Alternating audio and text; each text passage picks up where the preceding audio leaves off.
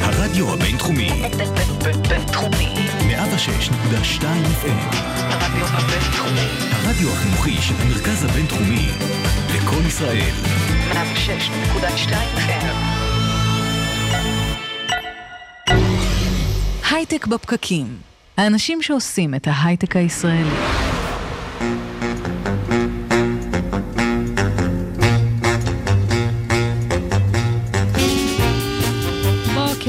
לכם חברות וחברים, יום חמישי היום, שמונה וחצי בבוקר, ואתם יודעים מה זה אומר? עוד תוכנית של הייטק בפקקים.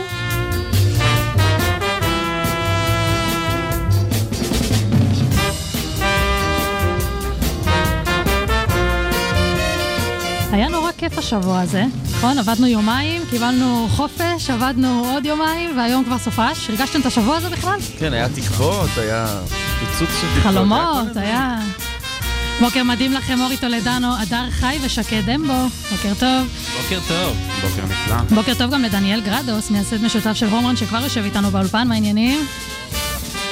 כיף שאתה איתנו, ותכף גם נדבר. אני אורטל הבר, ואנחנו בשידור חי ברדיו הבינתחומי, בעמוד של איסטדיון הסטארט-אפ, אה, וגם בעמוד של כלכליסט כרגיל, וכמובן שנשמח שתגיבו ותשתתפו, ואנחנו נתייחס.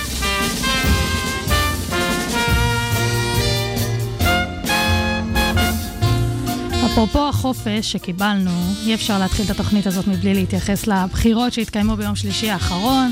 זאת הייתה מערכת לא פשוטה, אה, שלא כל כך תרמה לאחדות שלנו, לא כעם ולא כאזרחי המדינה. מסר היחיד שאנחנו רוצים להעביר לכם, חברים, הוא שבין אם אתם שמחים מתוצאות הבחירות, בין אם התאכזבתם, תישארו אופטימיים. מה שכל כך יפה בתעשייה שלנו, שאנחנו לא מחכים להתערבות חיצונית כדי ללכת בכל הכוח ולהגשים את השאיפות שלנו. תמיד תזכרו שהאנשים שמשפיעים עלינו הכי הרבה הם אלה שאנחנו פוגשים ביום-יום. אז תמשיכו לתת ולעזור. ואנחנו עצמנו. ואנחנו עצמנו. אנחנו עצמנו, זה לא פחות חשוב. ואל תאבדו את הצלם הזה. אני גיליתי, אגב, השבוע שהרבה מאוד מהאנשים שחשבתי שהם נורא נורא שונים ממני, דווקא מאוד מסכימים, אה, אנחנו נורא מסכימים על רוב הדברים. אז אה, תהיו אדיבים ומכבדים ותנהלו שיחות טובות ותייצגו את הערכים שאתם רוצים לראות, ויהיה בסדר. אפשר לא להסכים עם זה? אי אפשר.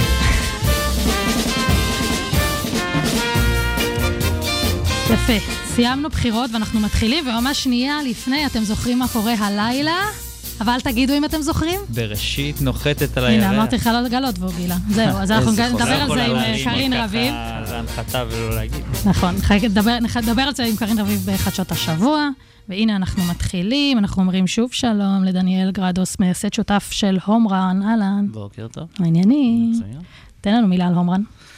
אה, בעצם מה שעשינו זה אה, גייסנו חבורה של בסביבות 130 אנשי עסקים כרגע בצפון אמריקה, בקרוב ב- בפריז ובלונדון גם, שאנחנו מציעים להם אה, אופציה מתוך ציונות לעזור לחברות ישראליות, אופציה להתחבר לתוך אנשים בתוך הקבוצה לעשות איתם ביזנס, ואופציה גם להשקיע ולעבוד עם החברות, ואופציה גם להרוויח חלקים מהרווחים שלנו. אז כל אחד בא מסיבה אחרת, אבל זו קבוצה סגורה מאוד ומגויסת מאוד.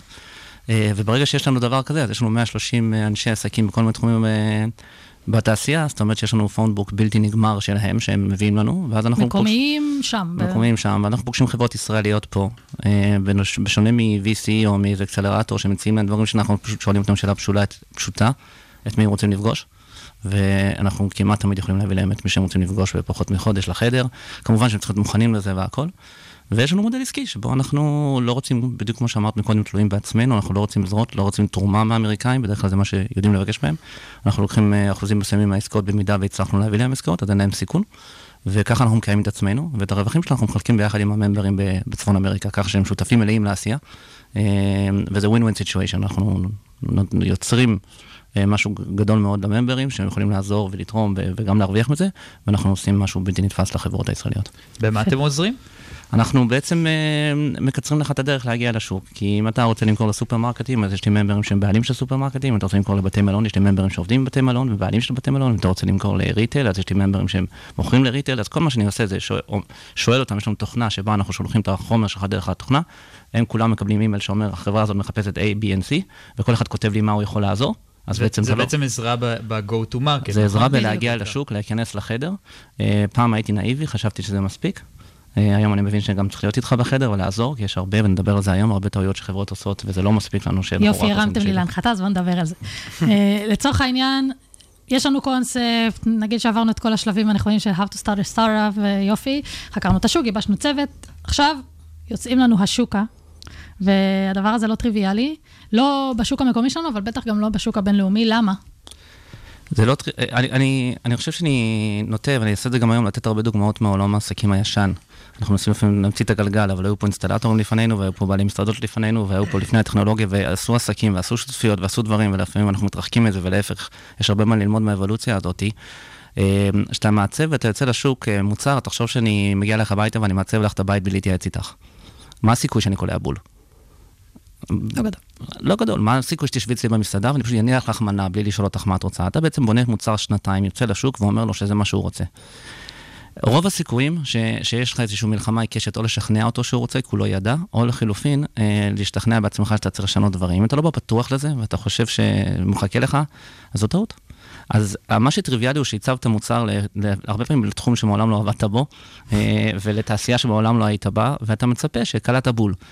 אם זאת הציפייה, זה, זה, זה יהיה קישה. זה מאוד לא טריוויאלי בסטארט-אפים שעובדים ככה הפוך, כי אם הייתי מעצב בית שלך, היינו עושים את זה יחד. נכון.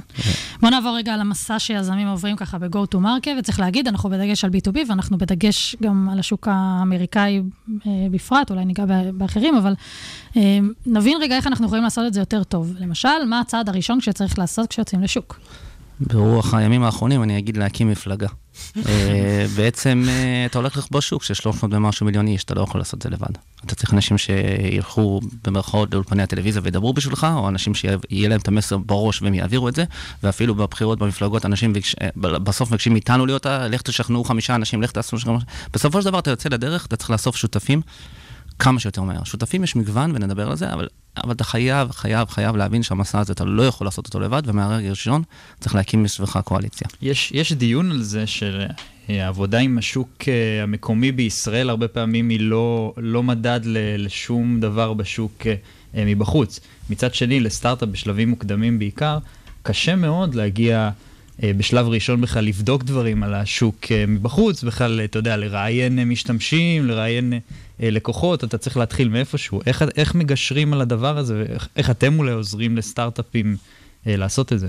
אה, קודם כל אנחנו עוזרים בדיוק בזה. זאת אומרת, בסופו של דבר, אה, כמה שאתה אומר לפגוש את הלקוח ולהיתקע בקיר הזה ולהבין איפה אתה עושה דברים שונה. זה, זה, אני חושב שסטארט-אפים שבאים אלינו אחרי שנה שהם היו, ואני לא מזלזל, בכל מיני תחרויות ואקסלרטורים ועשו דברים והכול, אבל הם לא פגשו את הלקוח, זה קצת הזוי. אה, צריך לפגוש את הלקוח בשלב מוקדם, כי גם נדבר על זה. כמה מוקדם?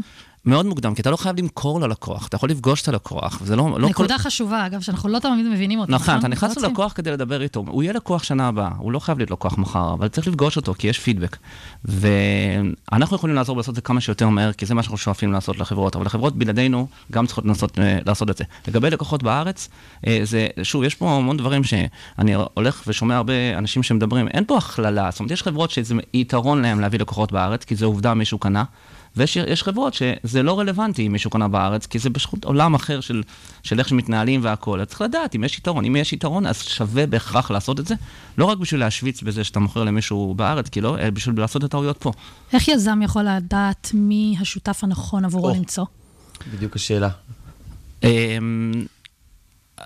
אנחנו לא, אנחנו, לא מדברים, אנחנו לא מדברים על שותף קלאסי, נכון? להכניס נכון. לעסק. אנחנו מדברים על איזשהו שותף כזה שיעבוד איתך ויעשה, נכון? וזה לקוח בדיוק מה. שלא טריוויאלי. נכון. מדברים על co-founders, ועכשיו, מה אז זה כן. שותף עסקי בכלל? אז זהו, אז שותפות בעיניי היא מאוד נזילה, אבל, אבל אני חושב שהשותף הנכון זה מישהו שאתה יוצר איתו ווין ווין, ואין איזושהי התניה, תביא לי לקוחות ואז תהיה. זאת אומרת, בסופו של דבר אי אפשר לבנות שותפות שאני 90% ואת 10, ואי אפשר לבנות שותפות ב-co-founders, זה פחות עובד. אז גם, ב, ב- גם בשותפות זה לא עובד שהמאזן הוא, הוא שותף בגלל שהוא הבטיח לך משהו. הוא שותף בגלל ש, ש, שאתם ביחד הולכים לעשות משהו.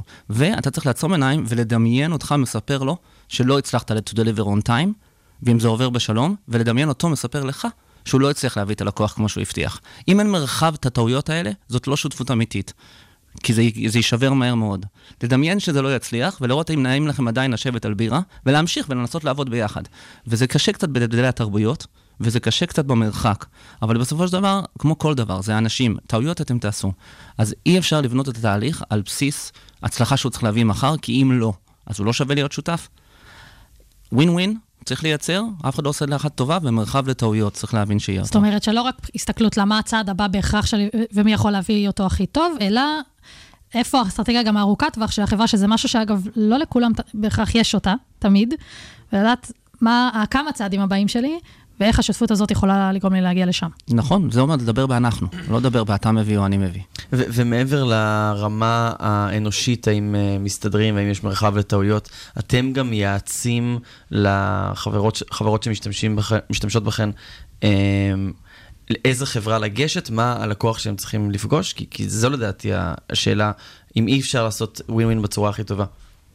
כן, ללא ספק, בסופו של דבר בחירת הטיימינג והלקוח היא יותר חשובה מ- מ- מכל דבר אחר, ושוב, כל מקרה הוא לגופו, אבל אה, כל- אני לא ממציא את הגלגל, הסטארט-אפים את זה הם יודעים, הם צריכים בהתחלה שגרירים, כולם באים אלינו ואומרים לי, תביא לי מישהו שיוכל להגיד שאני משתמש בו, כי הם צריכים לגייס כסף, והם צריכים זה, תביא לי ברנד, תביא לי, אז, אז, אז בעצם אה, הם, הם בד- בדרך כלל יודעים מה הם, מה הם רוצים, השאלה זה היכולת להגיע לשם ולהשיג את זה, זה... יפה, עכשיו הגענו לדלת. הגענו, אה, מצאנו שותף, יופי, הביא אותנו לדלת הנכונה, לבן אדם הנכון, ישבנו מולו. זה לא נגמר שם. יש תהליך שלם בפני עצמו. מה עכשיו, איך, איך גורמים לדלת הזאת להישאר פתוחה? קודם כל צריך להבין ששום דבר לא נסגר בפגישה הראשונה. אה, אני כל הזמן אומר את זה, צריך כמה דייטים טובים כדי להתחתן, אף אחד לא נכנס לחדר ו- ו- ועושה את זה במקום, וזה סוג של משהו שכולם נופלים בו. אה, איך היה, איך היה, מכרת, שותף שלו אותך מהארץ, וזו לא צריכה להיות שאלה. אז של איך היה, נהניתם, תהיה עוד פגישה. ב- ב- יש מושג באמריקאית, we're doing business together. We didn't do business once, we're doing business together. תייצר מצב ש- you're doing business together, וזה ייקח זמן. אה, ו- זה ו- לא רק אצל האמריקאים דרך אגב, זה משהו שהוא מאוד טבעי אצל אנשים אה, באופן כללי, אתה יודע, אנשים בסוף עושים עסקים עם אנשים, והרבה פעמים אה, קרו לי מצבים שהיו עלק פגישות של שיתופי פעולה שלא הניבו שום דבר, והשיתופי פעולה הכי טובים שהיו לי זה עם אנשים שאני פשוט סומך עליהם ומכיר אותם ויודע שיש פה איזה value משותף. לא, השאלה גם השיתופי פעולה שלא יובילו לך שום דבר, אם היית מחזיק איתם מעמד, ולך תדע אם הם יובילו לך משהו מחר. זאת אומרת, אני לא מכיר מישהו שלא רוצה מישהו ללחוץ יד ולהחזיק. עצם העובדה שעוד מישהו יודע מה אתה עושה, זה עוזר, ואין פגישות רעות. אני אף פעם לא ראיתי מישהו נכנס לפגישה והם ירקו אחד על השני. תמיד הפגישות טובות, השאלה מה אתה יודע לייצר מתוכם. אה, אז, אה, אז אה, אני חושב שמה שצריך לעשות זה, זה, זה להבין בציפיות שיש עוד, ואי לכך ובהתאם לזאת צריך לבנות את התהליך ככה שאתה לא מלחיץ אותו לקנות משהו כרגע, אלא אתה יוצר איזושהי מציאות. אני חושב שישראלים... לא טובים ב, ב... אני לא רוצה להיכנס לעניין התרבויות והכל, אבל בסופו של דבר we don't say thank you enough and we don't say we trust you enough. אה, זה, אנחנו החוקים, ואת יודעת שאני אוהב אותך ואת אוהבת אותי והכל בסדר, אבל אם אני נכנס לשיחת מכירה, תשמעי אותי 60 פעם, אומר, and I trust you know your business, and I trust you can do this, and I trust you can do that, and I trust you know how, how fast we need to go. Uh, זה, זה, זה משמעותי, זה מאוד משמעותי, ואתה אתה שם עליו אחריות בעצם. כולם יודעים שאת הילד הבעייתי בכיתה, נותנים לו אחריות והוא משתפר. תן ללקוח שלך אחריות מסוימת, בלי. להמיץ עליו יותר מדי. Uh, תן לו אחריות בתהליך. למשל, Uh, למשל, אם הוא עשה לך שידוך, למישהו, אז תתייעץ איתו, שלח לו את האימייל לפני. אפילו אם אתה בטוח באימייל שלך. יפה. Uh, what do you think about this? וקראתי את זה מאמר שככה וככה, מה אתה חושב על זה? אז אולי נדבר על זה, כי זה, זה מחוץ לפגישה אחר כך, אבל בפגישה עצמה, שוב, אני אתן דוגמה מהעולם האמיתי, אבל בעיניי זה מאוד חשוב, זו פסיכולוגיה מאוד משמעותית. אם את uh, באת לבית ועשית לי איזה שיפוץ בבית, ואני נותן לך אלף שקלים, ואת שמה אותם בכיס ואומרת ביי, והולכת ולא סופרת אותם מולי, אני אקרא לך שוב, כי אם את סומכת עליי שזה היה אלף שקל, אז אני סומך עלייך. אם את אומרת לי, רגע, רגע, בוא נספור פה, זה לא לא בסדר, זה לא אומר שאת לא אינסטלטורית טובה, או את לא, לא יודע מה. אבל יש משהו בלתת תחושה לזה שמולך שאתה סומך עליו. וזה מה שצריך לעשות בפגישה. דבר ככה שדיברנו עליו, לתחקר הצלחות, אולי ניגע רגע בנקודה הזאת, שאנשים לא תמיד, זאת אומרת, רגילים להיכשל, ואז לחשוב רגע למה, במקרה הטוב. אבל כשהצלחנו, אנחנו פשוט בדרך כלל רוכבים על הגל הזה. אה, נכון, אנשים, אה, כל פעם שזה לא מצליח, נכנסים לחדר וחושבים מה אפשר לתקן, אבל ברגע שזה כן מצליח, פותחים שמפניה ועוברים הלאה. וזה לא נכון, דווקא כשזה כן מצליח, צריך להיכנס לחדר ולהבין למה תשע פעמים זה לא קרה, ועכשיו זה כן קרה. אה, ולא עושים את זה מספיק. לא, לא, לא, לא, לא, לא הבין מה היה המרכיב ששינה פה את הסיפור הזה, האם זה שהוא, שהוא הלך לחדר ולא אני, האם זה, אם זה obvious ורואים את זה, רואים את זה, אבל הרבה פעמים זה היה בכלל בתהליך של איך, איך יצרנו את הציפיות איתו בהתחלה, וקשה לחזור אחורה למערכת יחסים. צריך ממש לנתח אותה ולהבין מה קרה, כי את זה צריך לשכפל. ו... ולפעמים האגו לא נותן לך להבין שזה לא היה קשור אליך. מדהים. דניאל גרדוס, שותף מייסד בהומרן, תודה רבה לך. ואם אתם אה, חברות שמתעסקות אה, בעיקר בעולמות השמרניים, נכון? יש להגיד, אה, קצת יותר לואו-טק ורוצים to disrupt them, אה, ואתם אה, אנשים טובים, עומרן. אה, יכול להיות שהמוצר הוא הייטק, אבל, אבל אין בעיה לא, להגיע... המוצר הוא. הייטק לשווקים אה, שהם הרבה. פעמים לואו-טק. כל שוק שאתם רוצים להגיע אליו, כן. מעולה, תודה רבה. תודה.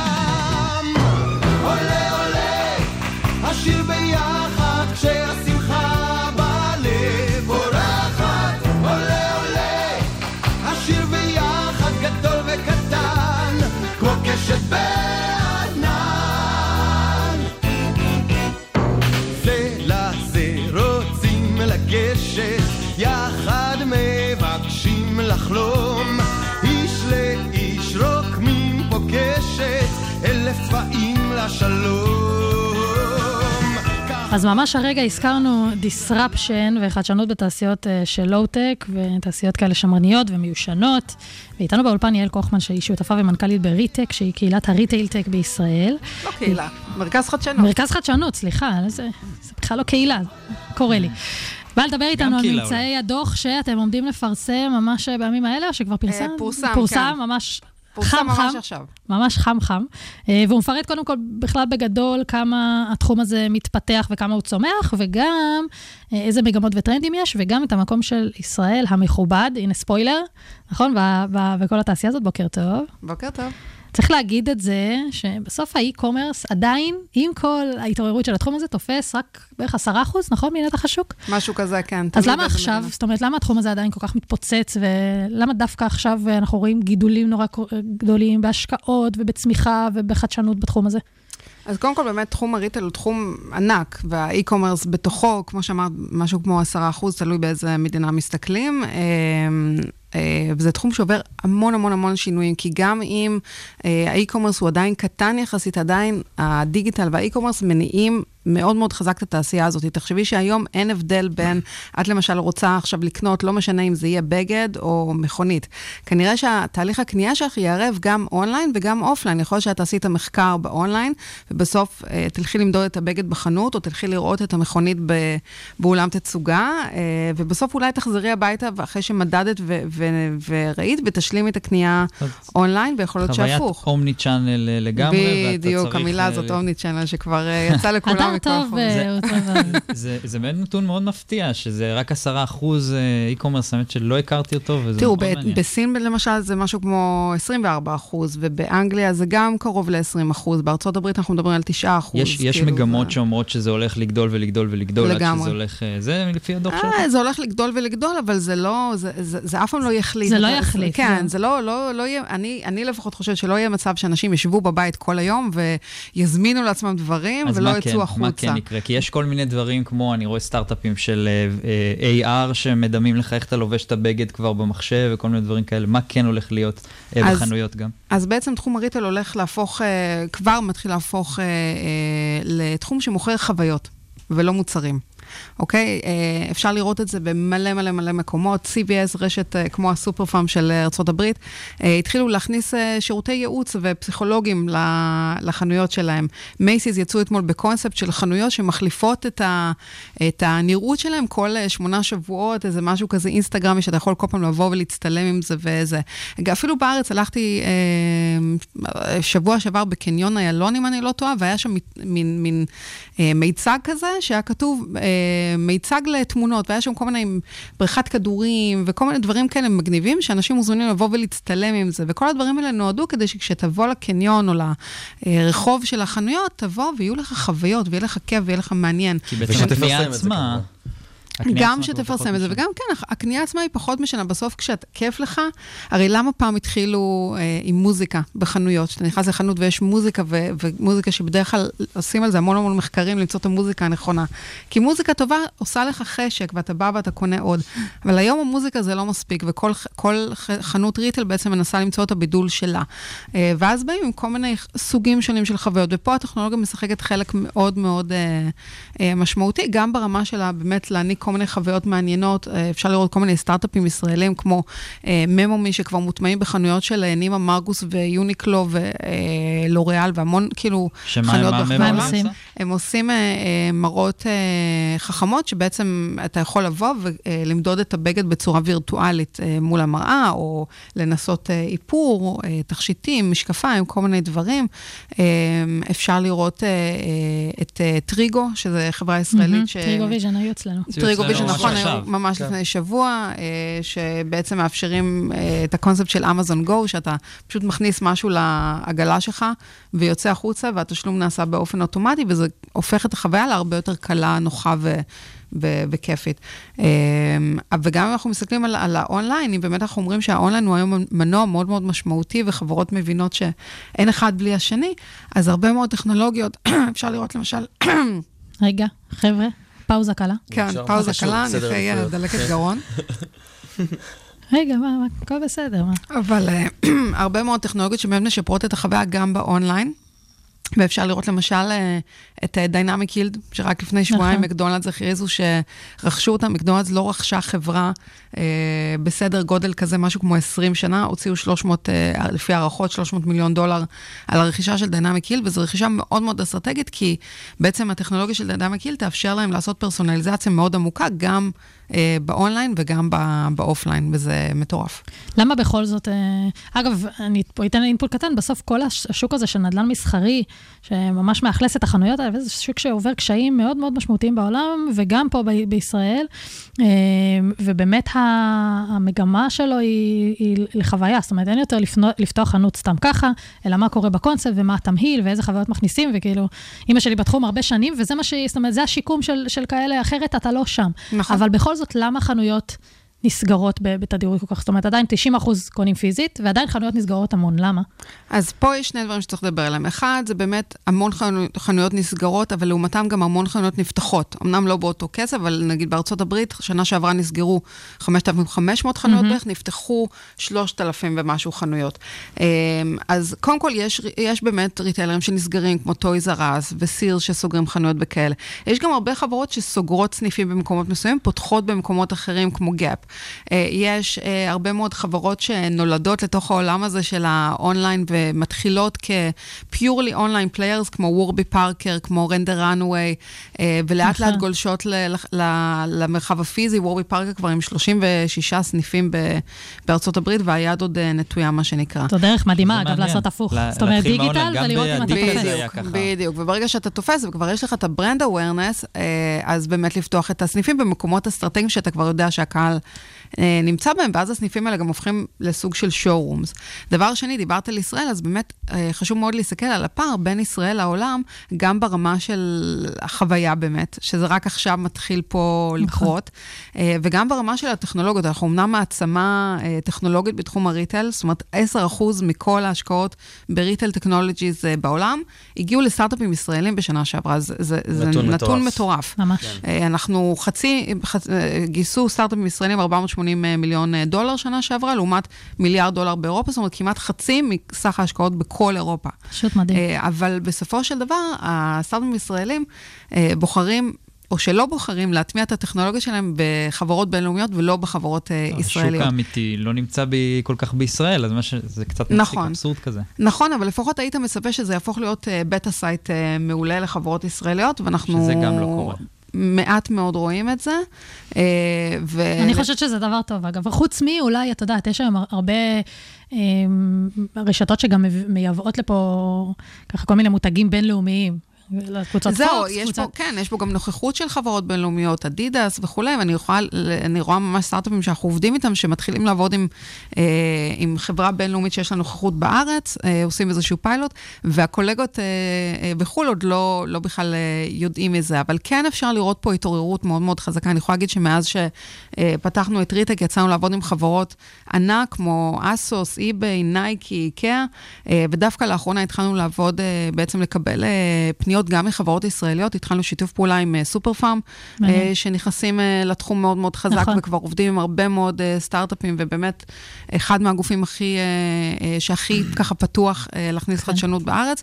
ואנחנו עכשיו מתחילים שיתוף פעולה גם עם תנובה, שזה מטורף. זה בכלל חברת CPG שנכנסת לתחום ה-Retail Technologies, ופותחת תוכנית מדהימה עם מימון של עד 50 מיליון, סליחה, 50 אלף דולר לפיילוטים של סטארט-אפים. זה מדהים, זה גם חברות שבתחום הזה שהשולי רווח שלהם כל כך כל כך אה, נמוכים, כן. וממש ברמת התחרות, החדשנות הזאת עוזרת. זאת אומרת, אם אתה הראשון, ה-early adapter של. החדשנות הזאת, אתה יכול, כאילו, זה יכול to change your game. נכון, וזה חברות שהן אה, מאוד מאוד מסורתיות ומאוד קשה לשנות בהן דברים, ודווקא לכן החיבור עם הסטארט-אפים שהם הרבה יותר כאלה agile ומהירים וחדשניים, וזה יכול לייצר ביחד משהו מאוד מאוד מעניין. מאוד מעניין לראות לאן התחום הזה אה, ילך. יעל קוכמן, שותפה ומנכ"לית של Re:Tech, תודה רבה רבה תודה לך. לכם. הרוח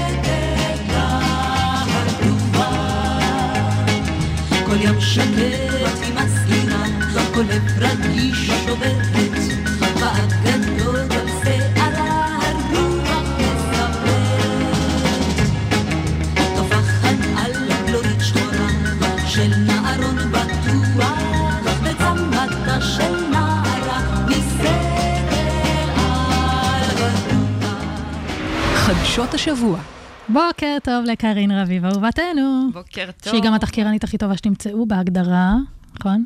תודה. מה העניינים? אני מניחה. מה זה, מה זה אני מניחה? זה דבר, זה, זה, זה, זה מגה מחמאה. אפשר אוקיי, לדבר כבר על. בראשית, למרות שהדר כבר נתן לנו ספוילר? כן. אז זהו, אז האמת שהיום פתחתי את חדשות הבוקר, והתבאסתי לראות שכל הכותרות זה רק בחירות, בחירות, בחירות, וממש... מפספסים את הדבר הכי-. את הדבר הכי, הכי חשוב, הכי מעניין. אז אה, באמת לפני חודשיים אירחנו פה את אה, יגאל הראל, ראש תוכנית החללית, שהוא דיבר וסיפר איך זה הולך לקרות, נכון. וזה היה ככה... אנחנו בעבר גם את כפיר הש- דמרי, שאחד המייסדים של אה, Space SpaceIL, נכון. עוד שהפרויקט היה קצת אה, בקשיים, ולא היה ברור אם הוא יצא לפועל. נכון. אה, מעניין מאוד שזה באמת אה, מצליח. יצא לפועל גדול. ובגדול, כבר היסטוריה אחת עשינו. נכון, וזה למעשה, אנחנו נהיה המדינה הרביעית שתנחית אה, חללית על הירח. חנחית, עכשיו רק נשאר לנחות. רק לנחות בארץ חזרה. מה? לא, הם נשארים שם. הם נשארים. שם. זה- אתה לא מבין, זו משימה קלה. זה- ת- תניח- את החיילית שם, בהצלחה. אז באמת יגאל דיבר על העניין הזה שזה, יש, אה, רוצים ליצור את יצירת, אה, את אפקט אפולו ולתת אה, אימפקט ממש רציני בחינוך, אה, וממש לתת השראה, אבל גם מה שמדהים, שדיברנו על זה שזה המדינה הרביעית, אבל אה, למעשה זה לא באמת המדינה, זה עמותה חינוכית שקיבלה כסף מיזמ, ממשקיעים פרטיים. אה, וזה, מה, מה שמדהים פה בעיניי זה שמה מה יקרה אחרי שהיא תנחת, שהיא תנחת על הירח, מה הולך לקרות עם כל התחום הזה של יזמות חלל. אה, לדעתי זה הולך לתת איזשהו ככה בוסט רציני. ממש, ליזמים מוטיבציה פרטיים מטורפת. בכל העולם. אה, ומה שעוד אה, ככה חשבתי עליו, שלמעשה התחום הזה של יזמות חלל, יש 25 חברות בישראל שמתעסקות בתחום הזה, אתם ידעתם את זה? ממש לא. האמת אבל יש פה איזה אימפקט שהוא אפילו בעיניי יותר מחלל. כן. SpaceIL, אה, מי שלא מכיר, זה גם אה, גוף חינוכי נכון. אה, שבסוף ה- נכון, זה עמותה חינוכית. הזה, נכון, אז המשפט הזה, יום אחד תגיע לירח, ובסוף זה שלושה חבר'ה שהתחילו עם איזה חלום מטורף, בלי שום... זה לא הרי הם נורמלי. בלי תמיכה ממשלתית. הם לא התחילו עם תמיכה ממשלתית, לא התחילו עם מוריס קאן בכלל, מוריס קאן ראה אותם באיזה... אה, מוריס קאן זה המיליארדר כן, שתמך בהם שהשקיע. לכל אורך הדרך, והוא ראה אותם באיזה הרצאה, והחליט, יאללה, אני זורם עם החלום המשוגע הזה. אה, והדבר הזה נותן, נוטע בך איזושהי אמונה די מדהימה, שאני חושב ש... אני מאמין שזה גם התוכנית קדימה, שספייס.אל הולכים להיות עכשיו אה, נכון, זה אה, מה גוף שהם עושים. חינוכי. תראו זה- מה אפשר לעשות. מיוזמות פרטיות, זה פשוט מדהים, באמת. יגאל באמת סיפר שהם מסתובבים בבתי ספר, הם הגיעו למעל מיליון תלמידים, וממש רצו לגרום לזה שעוד תלמידים ילמדו מדעים, ותלמידים יחלמו בגדול. וכן, מדהים. בהחלט, מדהים. ובאמת התחום הזה של ה... התחום הזה של הסטארט-אפים, מעניין מה, מה הולך לקרות איתו. יש את SpacePharma, את NSLComm, Effective Space, שהם מתדלקים לווייני תקשורת. אה, כן, יש, יכול מעניין. מאוד להיות שהדבר הזה יעשה עכשיו boost מטורף ל- לכמות החדשנות אה, שפתאום תיפתח אה, בדבר הזה. ממש מעניין. נכון, נכון. אז היום זה בין 10 ל-11, משהו שם בלילה, נכון? אז כן. תתעדכנו בעמוד של Space.il, שווה. בדיוק. מדהים, שיהיה להם, אה, כל הכבוד להם. זה ממש מרגש. זה ממש ממש, זה- מדהים, פשוט מדהים. נכון. מה עוד בחדשות? טוב, מה, על מה עוד אפשר לדבר? כמובן על הבחירות. נו, אמרנו די אה, בחירות. לא, אז זהו, אז אם אנחנו כבר מדברים על, אה, על, על מה יהיה היום שאחרי, היום שאחרי הנחיתה על הירח, היום שאחרי הבחירות, אה, אז זה נושא שהוא מתבקש, אבל אה, אנחנו לא חוזים כמובן את העתיד, אבל אפשר לדבר על מה אנחנו רוצים שיהיה. אה, מבחינה כלכלית, מהמם. ניקח את זה לכיוון הזה. אה, ראינו כל מיני אה, יזמי הייטק ותיקים במדינה, שאלו אותם מה אתם אומרים שיהיה האתגרים של משרד הכלכלה החדש. אוקיי, שר מעניין. הכלכלה החדש, נראה מי זה יהיה. אה, והם ככה אה, התמקדו ב- בתחומים של אה, להשקיע, למעשה הם לא רק אמרו הייטק, הייטק, הייטק, הייטק זה 8% עובדים במדינה בתחום הזה, אמרו דווקא להשקיע בחינוך המקצועי. שזה, תחום שקצת חזר אחורה בשנים האחרונות, להשקיע בסקילס אה, של אנשים, מיומנויות. אה, זאת אומרת, לא- לאו דווקא אוניברסיטה, אה, לאו דווקא אה, חינוך טכנולוגי. אה, גם דיברו על זה ש... אה, דיברו על זה שצריך אה, לתת עוד תמריצים לחברות, להישאר בארץ.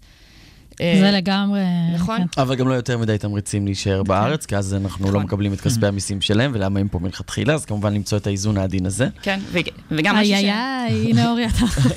וגם משהו שאנחנו מדברים עליו הרבה, על העניין הזה שחברות רוצות להגיע לאקזיטים, למכירה מהירה של החברה שלהם אה, בהייטק, אז דווקא... בואו נפתח חברות גדולות. חברות ולא אקזיטים. כן, אמרו, זה, זה הבסיס, זה היציבות של הכלכלה אני הישראלית. חושב שההשקעה הכי טובה בהייטק זה חינוך. אין- חינוך, אין זה מה אז- ש- אז זאת אומרת, זה מה שאומרים פה, חינוך, חינוך. הרי, הרי כל העניין הזה של אה, זה שיש חוסר ב, בכוח אדם וכל, ה- אה, בעצם עוד יזמים, עוד אנשים לחבר מרכז לפריפריה, כל הדברים האלה, זה בסוף מתחיל מחינוך וחשיפה. כן. הבעיה בחינוך שזה תהליך ארוך טווח, וזה מאוד לא סקסי מבחינת דברים- פוליטיקאים לדבר על תהליכים שהם 20 שנה קדימה כשהם נכון, נשפטים. אבל טובים אבל שנים היום. כבר ראינו שיש הרבה דברים שיש להם תוצאות שהן אה, לא חייבות, הן לא ממש אה, עכשיו 10-20 שנה, אלא נכון, דווקא נכון. גם- יש היום הרבה גם ההייטק מודלים. באמת תומך בתחום הזה של אה, אה, ילדים ונערים אה, להיכנס להייטק.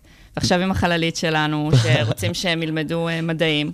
וההייטק חייב לתמוך ב- בתחום הזה, כי האתגר הבלתי אפשרי בישראל זה בגלל שדמוגרפית יש פה אוכלוסיית ילדים כל כך גדולה, אין לנו אפשרות לתקצב את משרד החינוך כמו שהוא מתוקצב בשאר המדינות ב-OECD, ואנחנו צריכים עם פחות תקציב להגיע לתוצאות טובות יותר, וזה אתגר ממש גדול. הערה לגבי 20 שנה, דרך אגב, אתה יודע, אתה יכול אה, היום אה, מהר מאוד להיכנס, גם אם אתה בן 14, בגיל 17 אתה כבר יכול להיות אה, מנכ"ל של סטארט-אפ. כן, אבל תלוי, גם אני- איפה שבועיים, אתה מגיע. כן, זה, תלוי מאוד בסביבה שלך. הרבה פעמים נכון. אתה מגיע כן, אז מגיל... תייצר סביבה סביבה כזאת. זה מאוד משמעותי. תייצר סביבה כזאת בעוד מקומות, אז אתה תראה נכון. פה הרבה דברים צומחים מהר מאוד. אז זה מה לחלוטין. שאני מקווה שהממשלה מהיר החדשה... יותר. איזה חדשות כיפיות יש. היום, אפשר להקדיש שיר באמת, ל-Space.il? אנחנו- כן. כן, יאללה. תודה רבה, קארין.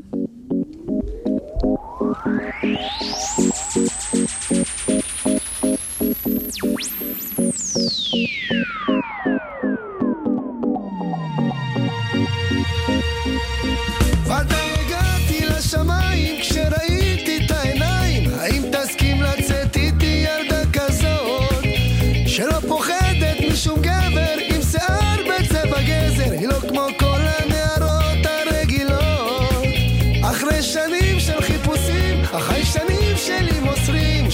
shake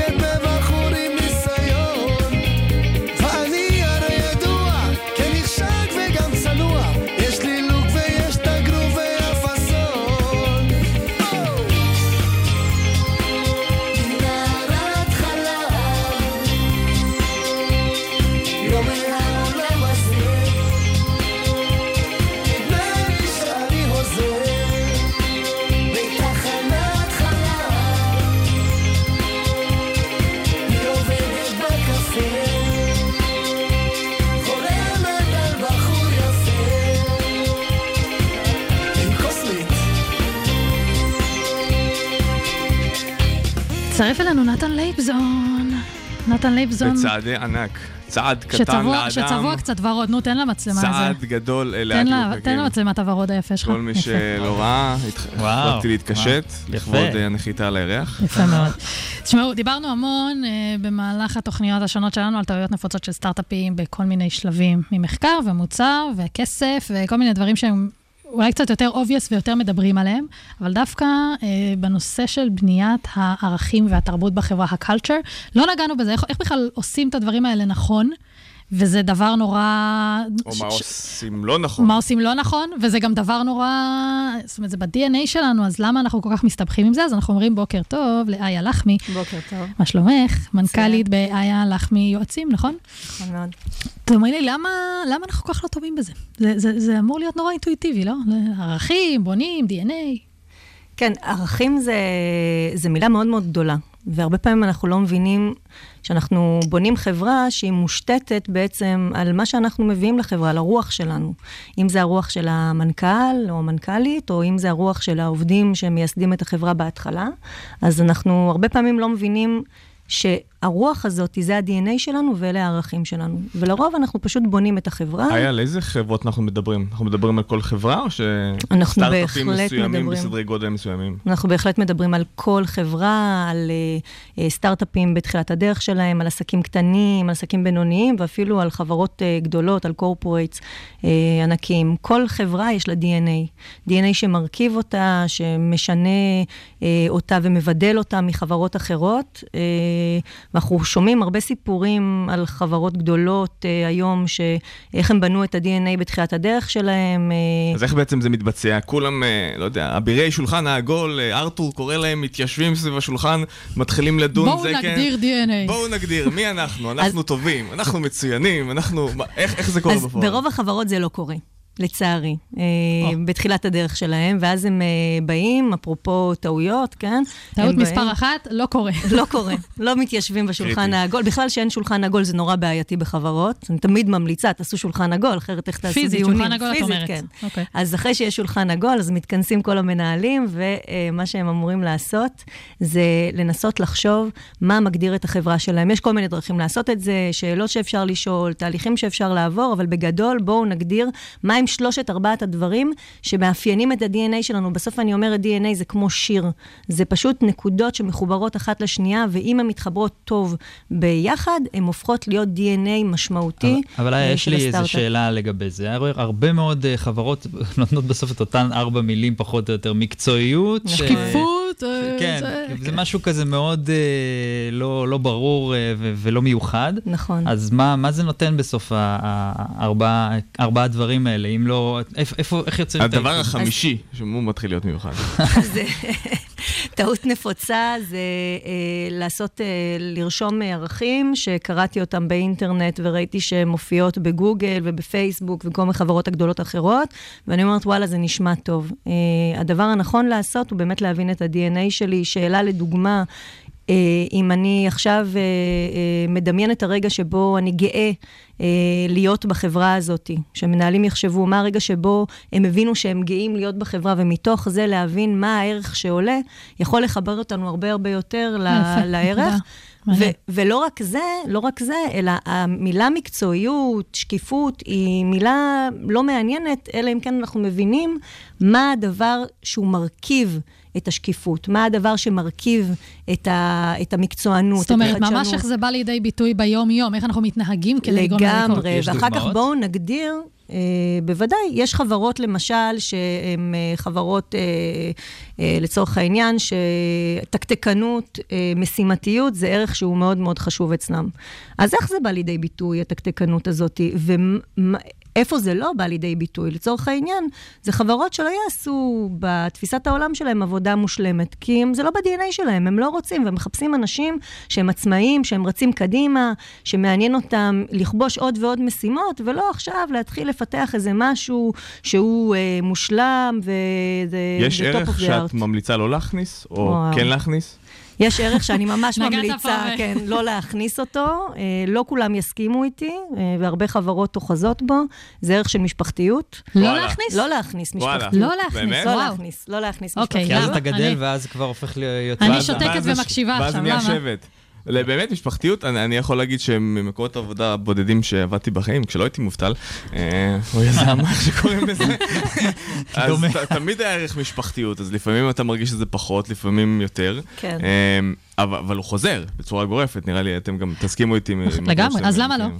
אז משפחתיות זה, זה ערך שכשאני שומעת אותו, אני אומרת, אוקיי, אז זה אומר שלא מפטרים את העובדים אף פעם, נכון? גם כשהעובדים שלי אה, לא עומדים אה, בביצועים שלהם, כמו הילדים שלי. אני, הילדים שלי, אם הם לא יהיו טובים בציור, אני לא אוציא אותם מהבית לפנימייה, אני אשמור אותם ואני אעזור להם אה, להתפתח ולהצליח. אז אם חברה, ויש חברות כאלה בעולם, שבמדיניות שלהם לא מפטרות עובדים, אז אני מוכנה לקבל שיגידו שהן משפחתיות. אחרת, אם אנחנו רוצים אווירה של נחמדות וכיף, ו- ושדואגים לעובדים, ושאנחנו רואים את העובדים כחלק בלתי נפרד מההצלחה של החברה, אז בואו נקרא לזה בשמות. למשל? משפחתיות, בואו נשאיר בבית. למשל, אה, אה, העצמה, למשל, ערך של העצמה, או למשל, ערך של אה, יחסי אנוש. אה, דברים כאלה, אוקיי. okay. אבל בואו לא, בואו נשאיר מי, משפחתיות מי אחראי למשפחות. בעצם על כל תוואת הערכים האלה? האם זה העובדים? האם זה ה-HR? האם זה הפאונדרים? האם זה מנכ"ל מקצועי שמביאים באיזשהו שלב? אז אני חושבת שבהתחלה זו צריכה להיות אה, עבודה של הנהלה, הנהלה בכירה שיושבת וחושבת יחד מה, היא רוצה להתוות, ובסוף אה, העובדים צריכים לקחת חלק, אם זה אה, דרך זה שהם עושים דיונים. אנחנו פעם עשינו תהליך מהמם עם חברה, שהם היו 40 עובדים, וההנהלה בחרה שכל ה-40 עובדים יהיו חלק מבניית הערכים של החברה, והם בחרו שני ערכים שמאפיינים אותם, וזה פשוט היה אה, נהדר, אבל לרוב אנחנו עושים את זה כתהליך טופ-דאון, מתחילים מההנהלה, ואחר כך אה, מצרפים את העובדים לתהליך. מה קורה כשהערכים מתנגשים? אז זה בדיוק העניין, שבגלל שזה כמו שיר, זה כמו מנגינה, כל ערך צריך להיות אה, אה, קשור לערך השני. ואם הם לא קשורים אחד לשני, אז בהכרח תהיה התנגשות. זאת אומרת, אני לא אוכל לשים באותו, בכפיפה אחת, גם ערך של אה, חדשנות, אה, וגם ערך של תקתקנות, או גם ערך של אה, אה, אה, הלקוח במרכז, וגם ערך של העובד במרכז. זאת אומרת, אני צריכה לבחור. בסוף, ערכים זה שאלה של בחירה. מי אני שם במרכז, מה חשוב לי ב-DNA שלי, איך אני רוצה שהחברה שלי תיראה. ואם אני מדברת צריך רגע... גם לאכוף את זה. לגמרי. ופה אנחנו מגיעים ל, ל, למקום של לחבר את הערכים לשטח. זאת אומרת, לנו בסופו של דבר חשוב שחברה תרגיש שיש לה איזשהו מין קור כזה, איזשהו מין ליבה של, אה, אה, של דברים שהם מחוברים לעשייה שלה, ואחר כך העובדים אה, יוכלו להתחבר לזה בהתנהגויות שלהם, והמנ- והמנכ"ל יוכל לקבל את ההחלטות שלו סביב זה, וגם המנהלים, איך מגייסים עובדים סביב הערכים האלה, איך, איך מעריכים ביצועים של עובדים ושל מנהלים לפי הערכים האלה. וצריך גם להגיד שבסוף, בכל התהליך הזה, המנכ"ל וההנהלה, ובמיוחד המנכ"ל, הם, הם אנשי מפתח, ואם הערכים האלה יחלחלו מספיק, אז גם אה, כשנחליף מנכ"לים, או כשהחברה תתפתח באבולוציה שלה, אה, הדברים אה, יהיו הרבה הרבה הרבה יותר קלים. איה לחמי, תודה רבה רבה שהיית איתנו. תודה רבה.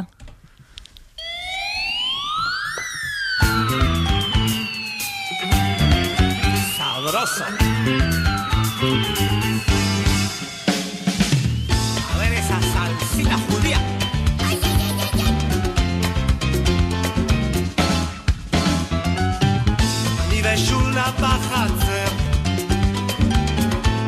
מקדימה, מקדימה מאחור.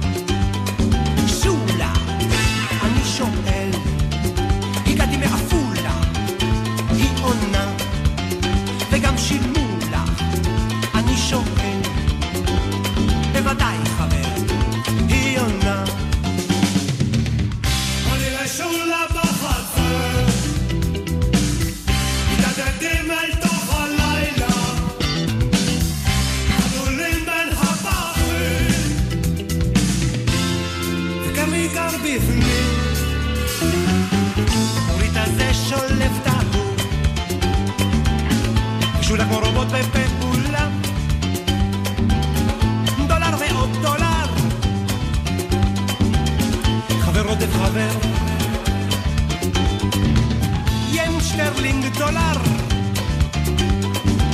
חבר מאוד חבר. אני ושולה בחצר, איזה שיר מדהים. יפה. אורי טולדנו, כהרגלו, ידו בכל. והשבוע אתה מגיש לנו את מה? סטארט-אפ בפקקים. אהבתי, נתנו איזה ג'ינגל. אה, אז אנחנו רגע של בחירות, אחד המבחנים שעומדים לפני הקואליציה הזאת. לא אז אה, אני אתחיל מהחדש, פעם עם מיקרופון פתוח כדי יפה, שישמעו אותי. זה חשוב אז לפתוח. אנחנו רגע אחרי בחירות, אחד המבחנים הגדולים שעומדים לפני הקואליציה הזאת היא שילוב חרדים וחרדיות בתעשייה וגם בהייטק הישראלי. אה, נתוני ההעסקה של נשים חרדיות הן 74% לעומת 82% באוכלוסייה הכללית, שזה לא הבדל כזה גדול, אבל כשאנחנו מסתכלים על תחומי התעסוקה, אנחנו רואים שהרבה מהנשים עוסקות בחינוך, ורק אחוז אחד מההייטק הישראלי מורכב מנשים חרדיות, שזה נתון ש... מבזה. שמבזה, ואנחנו. צריכים להתבייש בו ולשפר אותו, אבל השאלה גם... איך אנחנו עושים את זה, איך משלבים נשים חרדיות בהייטק. איתנו היום אה, נועה קלוט ומירלי רוטשטיין אה, מ-3Base, שלום. אהלן, בוקר טוב. בוקר מעולה. אה, מה, מה אתן עושות ב-3Base? מירלי ואני, אנחנו מנכ"לות שותפות של חברת 3Base, שזה בעצם אה, חברה שהוקמה לפני 11 שנה. אנחנו מעסיקות היום קרוב ל-130 מתכנתות חרדיות. אנחנו יושבים בהארדקור של בני ברק. אה, זה בעצם חברה שבעולם החרדי היא חברה מאוד מאוד חזקה, נחשבת מאוד, מגיעות אלינו המון המון המון מתכנתות, אה, שטריבס בעצם הם כולן בוגרות מדעי המחשב. אה, ואנחנו עושים להם איזה שהם סינונים בכדי שהם יוכלו להיכנס לתוך החברה שלנו. אני חושבת שהטריבס, הדבר הכי חשוב מבחינתנו זה שהיא נותנת איזשהו מענה מקצועי ומקומי, אה, ומקומי בעיקר, למחסור כוח האדם שיש בהייטק. כן. אה, אנחנו עובדים בטכנולוגיות open source, טכנולוגיות הכי חמות בעולם ה front-end, ה back-end, ה full stack. כן. בעצם בוטיק תוכנה, אה, עושות שירותי outsource לחברות אחרות? נכון, אנחנו עושים שירותי outsource לחברות אחרות, לחברות הייטק, אה, אבל אנחנו יודעים גם להיות מספיק גמישים בשביל לדעת שחלק מהעובדות באמת ישבו כ outsource מרוחק מהחברה, ויש באמת בהחלט מגמה הולכת ומשתנה לרוב הנשים והמתכנתות שלנו, שיושבות גם וגם, בשילוב. אז מי זה, מי אלה אותן נשים שמגיעות אליכן? הם בעצם, אה, יש לנו שני מודולים. כן. מודול ראשון, שהוא בעצם, בו אנחנו מתגאות. זה לקחת אה, מתכנתות שסיימו הנדסאי תוכנה באחד הסמינרים המובילים בבני ברק, באשדוד, בפתח תקווה ומאן דהוא, ולהעביר אותם אה, סט מאוד מאוד נרחב של מבחנים די רציניים, דמויי פסיכומטרי, שלב ראשון, שלב שני, דינמיקות קבוצתיות וכולי, לבחור ממש את המיטב. ולהעביר אותם הכשרות שתואמות את הצרכים בהייטק הישראלי. אנחנו משנים את ההכשרה כל שנה ושנה מחדש, אה, מתאימים אותה לצורכי השוק המשתנה. השנה אנחנו מתמקדים בעיקר בריאקט ובאנגולר, כי כן. זה בעצם הצרכים שאנחנו אה, גילינו. יש לי שאלה לגבי הלקוחות שעובדים איתכם. מן הסתם יודעים שמדובר במתכנתות חרדיות. הם מסתכלים על זה בצורה של יש חשש שלא מספיק, יש מקצועיות, או הפוך, הם לוקחים את זה למקום של יותר ציונות, של איזה כיף, יש חרדיות, בוא, הפוך, בוא נשתמש, בוא נעזר בהם, וגם אנחנו עושים באיזשהו מקום משהו טוב מצד אחד, מצד שני, סבבה, כאילו סומכים על, ה, על החלק המקצועי. לדעתי זה שילוב. בהחלט שילוב. אני חושבת שרוב הלקוחות שלנו באמת מגיעים מהרעיון הציוני הזה, שבאמת לא לצאת החוצה ולהישאר בארץ ולשלב אותם, כי בסופו של דבר השילוב הזה יעזור לכולנו, לכל המגזרים ב- בישראל, אבל בהחלט יש גם את הלקוחות שרואים את זה בהתחלה כחשש מסוים, כי יש איזושהי סטיגמה מסוימת על העולם החרדי, אבל uh, תמיד אנחנו, ברגע שמתחיל עבודה, הם, uh, כל החומות נופלות, באמת מבינים שזה כוח עבודה. ומה בעצם ההתאמות שאותם עסקים צריכים לעשות בשביל שיוכלו אה, לעבוד בסינכרון עם הנשים החרדיות? אני אגיד לך, במלוא הכנות, המטרה שלנו כשאנחנו באים uh, ללקוחות, ואנחנו מסתובבים אצל המון המון לקוחות, באמת כן. אצל המון לקוחות, המטרה היא קודם כל להבין שחרדיות הן כאחד האדם. אין להם קרניים, הן לגמרי זהות בשוק התעסוקה הישראלי, הן זהות לכל מגזר אחר שאפשר uh, להתאים אותו אליהם. מדברת מבחינת יכולות. מבחינת יכולות ודאי, ו- ו- ומלבד העובדה שהן הולכות עם חצאית ואולי פאה, הן לא מאוד שונות. ההתאמות שצריכות להיות קשורות במקום ישיבה, הן לא יכולות לשבת ליד גבר, הן uh, יצטרכו, אני יודעת, אוכל אולי כשר יותר מאשר מה שבדרך כלל יש. לא מעבר לזה, באמת שלא מעבר לזה. ו- ואם אני כעובד, אה, עובד ליד עובדת חרדית, איך אני צריך לשנות, אה, האם אני צריך אה, איך אני מראה התחשבות? אורי נכנס לסטרס. זה הרגע. בוא נגיד ככה, כנראה לא תצא איתי לסיגריה וגם לא לקפה. כן. לא אנחנו דבר איתה על שולחים את פייסבוק. נועה אבל זהו, זה בעיקרון. באמת, אבל זה- זה נקודה נורא נכון. מעניינת, כי- כי אין, בסוף היום בהייטק, כרגע דיברנו פה עם איה על משפחתיות, אני ונורא כיף, וכולם חבר'ה, וכולם סבבה. כאילו כן. מה... נכון, אנחנו... בגדול אתה לא מתחשב. אה, מנסים, אה, בדרך כלל אנחנו עושות איזשהו ספתח כזה ונותנות אה, איזשהו, בגדול, כל הדברים החברתיים לא יקרו. מהמם. הן באות באמת לעבוד. אה, שזה מבחינת המעסיקים נשמע לי טוב. אה, נכון, מבחינת כן. המעסיקים זה טוב. יש להם את ה... בדרך כלל הם יהיו יותר מאחת או שתיים, ואז את החיי חברה שלהם עושות אחת עם השנייה. אה, כל נושא שהוא הפריה טכנולוגית, מקצועית וזה, הכל הוא רגיל. אבל אה, כן, אנחנו, אבל לא נועה, חברתי. היא- אנחנו שולחים אותה, נועה היא היא לא דתייה, ואין לה, כאילו, אין שום קשר בינה לבין העולם החרדי, בהיבט אה, של מה שהיא שומרת בבית. עדיין מכירה היטב? את העולם החרדי. אז מאיפה- הגיע כן, המקום אני לא הזה? המקום הזה, כאילו, הייתי. בטוח עד לא, לא, עכשיו. אני לחלוטין אני לא, פספסתי את הג'ינס. לא, לא דתייה, אני ואני- ג'ינס, וכן, גם להם קשה לפעמים לאכול אותי, אבל להפך, אני חושבת שהשילוב הזה, בגלל שאנחנו מביאים את כל העולם החילוני הזה של ההייטק ומשלבים אותם, אז אה, אני חושבת שמנכ"ליות השותפות הזה, זה... אבל גם אתן, אני מניח, שמות לב, אתן צריכות להכיר את התרבות, וזה סקיל. אתן בסופו של דבר משלבות חרדיות אה, בתעשייה, בהייטק. מהן הדגשים שאתן בעצמכן שמים לב, שמות לב ש, שחשובים להם? יש ערכים שהם אה, בל יעבור. כמובן שערך השבת זה לא משהו שאפשר לדבר עליו בכלל, גם אם יש גרסה מאוד מאוד חשובה והיא עולה בשבת, לפני מוצאי שבת אף אחד לא תפתח מחשב. זה ברור. בל יעבור. כן.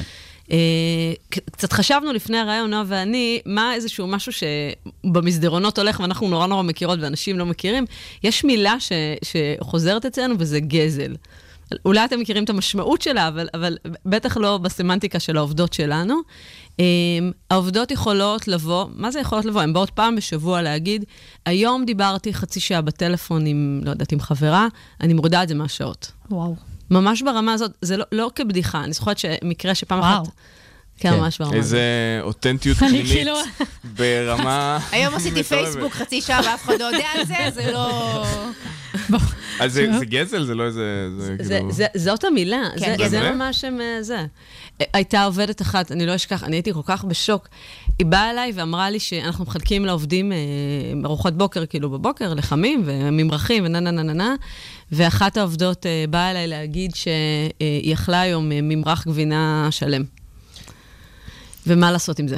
פשוט מתוק בקטע אחר. איזה, וואו. אמיתי, אבל מאוד אותנטי, תשמעו, באמת יש לכם אה, פה. Work-Life Balance, כי כן. סוף שבוע זה סוף שבוע. יש. לכם פה ערכים, כאילו, אה, ואמינות נשים, ברמה בואי. הכי זה. נשים, אה, מה יותר עכשיו, טוב? אתן מצליחות איפה שהתעשייה בסופו של דבר, פתחנו בזה, נכשלת. אז אני רוצה לשאול לא דווקא מה אתן עושות שונה, אלא במה הנשים שמגיעות אליכם שונות מ- מנשים אחרות שלא דווקא, שלאו דווקא מצליחות. מה התכונות שאתן שמות לב אליהן? קודם כל, אותן נשים מבינות שהן אה, הן המפרנסות, והן אה, צריכות לצאת מתוך הקובייה שבה הן נמצאות, צריכות להסתכל קדימה. זה נשים שבדרך כלל, מי שבאמת מצליחה, זה נשים שהן טיפה יותר פתוחות, תקשורתיות, אה, ולא פוחדות לעמוד ולהגיד את דעתן. אסרטיביות. אסרטיביות, חד משמעית. זה משהו שהוא חובה, חלק מהכניסה לטריבל זה רעיון אישיותי, וזה משהו שהן צריכות להבין את זה. וכמו כל חברה, הבינוניות או הפחות מקצועיות, או פחות חזקות, פחות אסרטיביות. ומה נגיד עם גוגל? אה, אני מניח שהן לא ממש... חברן מכ- הטוב. כן, אז זה הופך להיות חברן הטוב, אבל לפני זה הן בטח לא ממש מכירות את לא. זה. הם הם לא יודעות מה זה.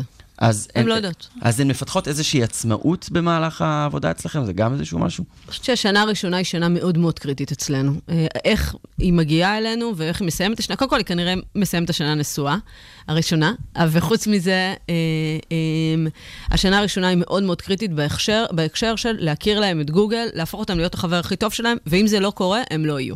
טוב, אתן עושות משהו שהוא סופר קריטי. כל הכבוד, אין לי מה להגיד יותר מזה. נועה קלוט ומירלי רוטשטיין, אה, מנכ"ליות שותפות בטריבייס. תודה רבה. תודה רבה. תודה לכם.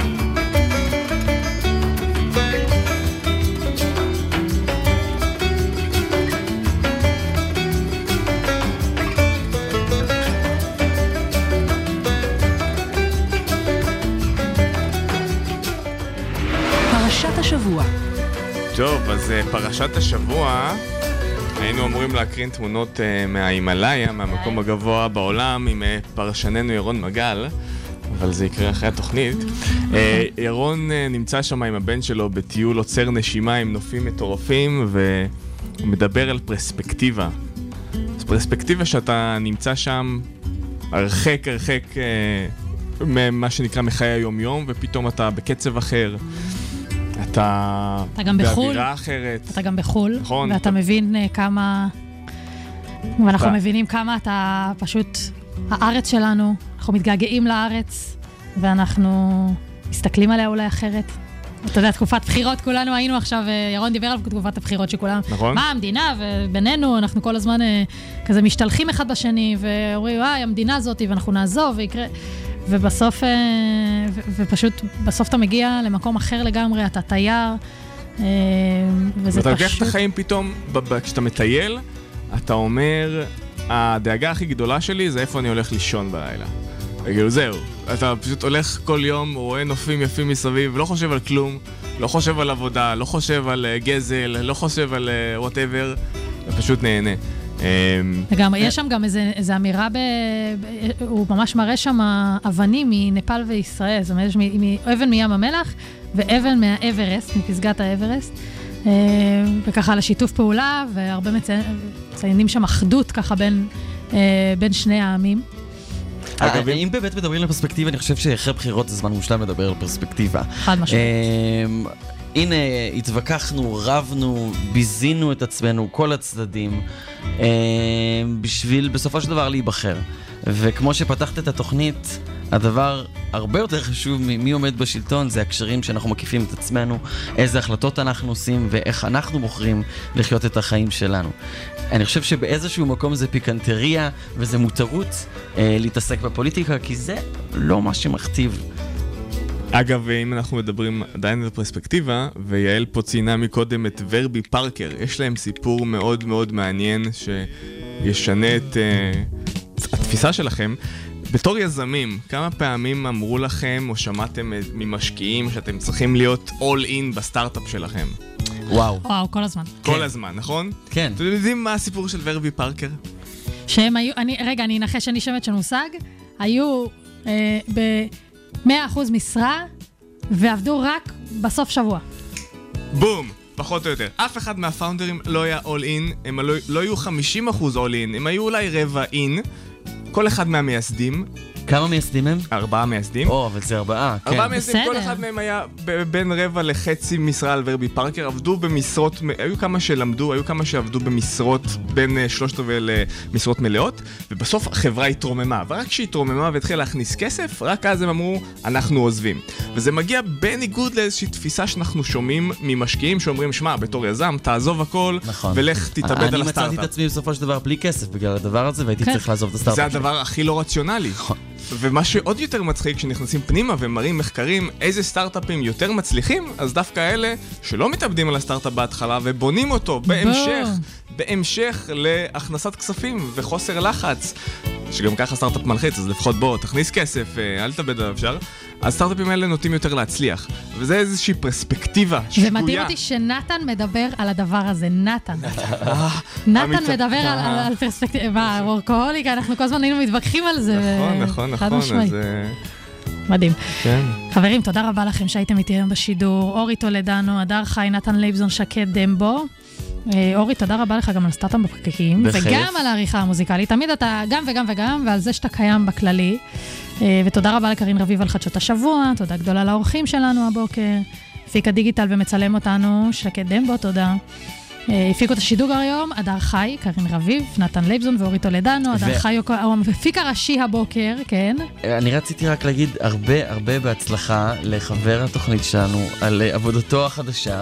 אה, בכנסת ישראל, יזהר שי. חד משמעית, המון בהצלחה, יזהר שי, אנחנו מאוד מאוד מאוד אוהבים אותך. וגאים. וגאים, ויש לנו המון המון תקוות, אה, הרבה הרבה בזכותך. שבוע הבא תוכנית חגיגית לכבוד הפסח. תודה לכלכליסט על אה, שיתוף הפעולה, תודה לרדיו הבינתחומי שמהווה לנו כאן בית חם בכל שבוע מחדש. חפשו אותנו גם באפליקציות הפודקאסטים במילת החיפוש בפקקים. תודה רבה לכם שהאזנתם, אנחנו הייטק בפקקים. את להתראות פרשת בשבוע. השבוע עם ירון מגל, אנחנו תוכלו לשמוע נראה. מיד אחרי מיד אחרי לא התוכנית, אנחנו- אלא בפייסבוק לייב שלנו. תודה רבה.